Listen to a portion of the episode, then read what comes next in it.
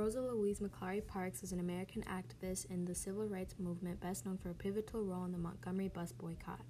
The United States Congress had called her the First Lady of Civil Rights and the Mother of Freedom of movement.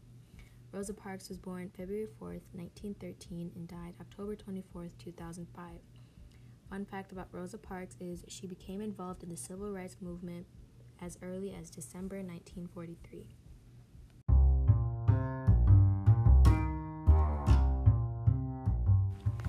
This is an ad for our new gum.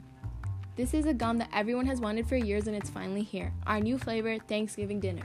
You can taste the juicy turkey and this chewy mashed potatoes. You can have the side gum for some pumpkin pie and some yummy rolls. You can taste the cranberry sauce from a mile away.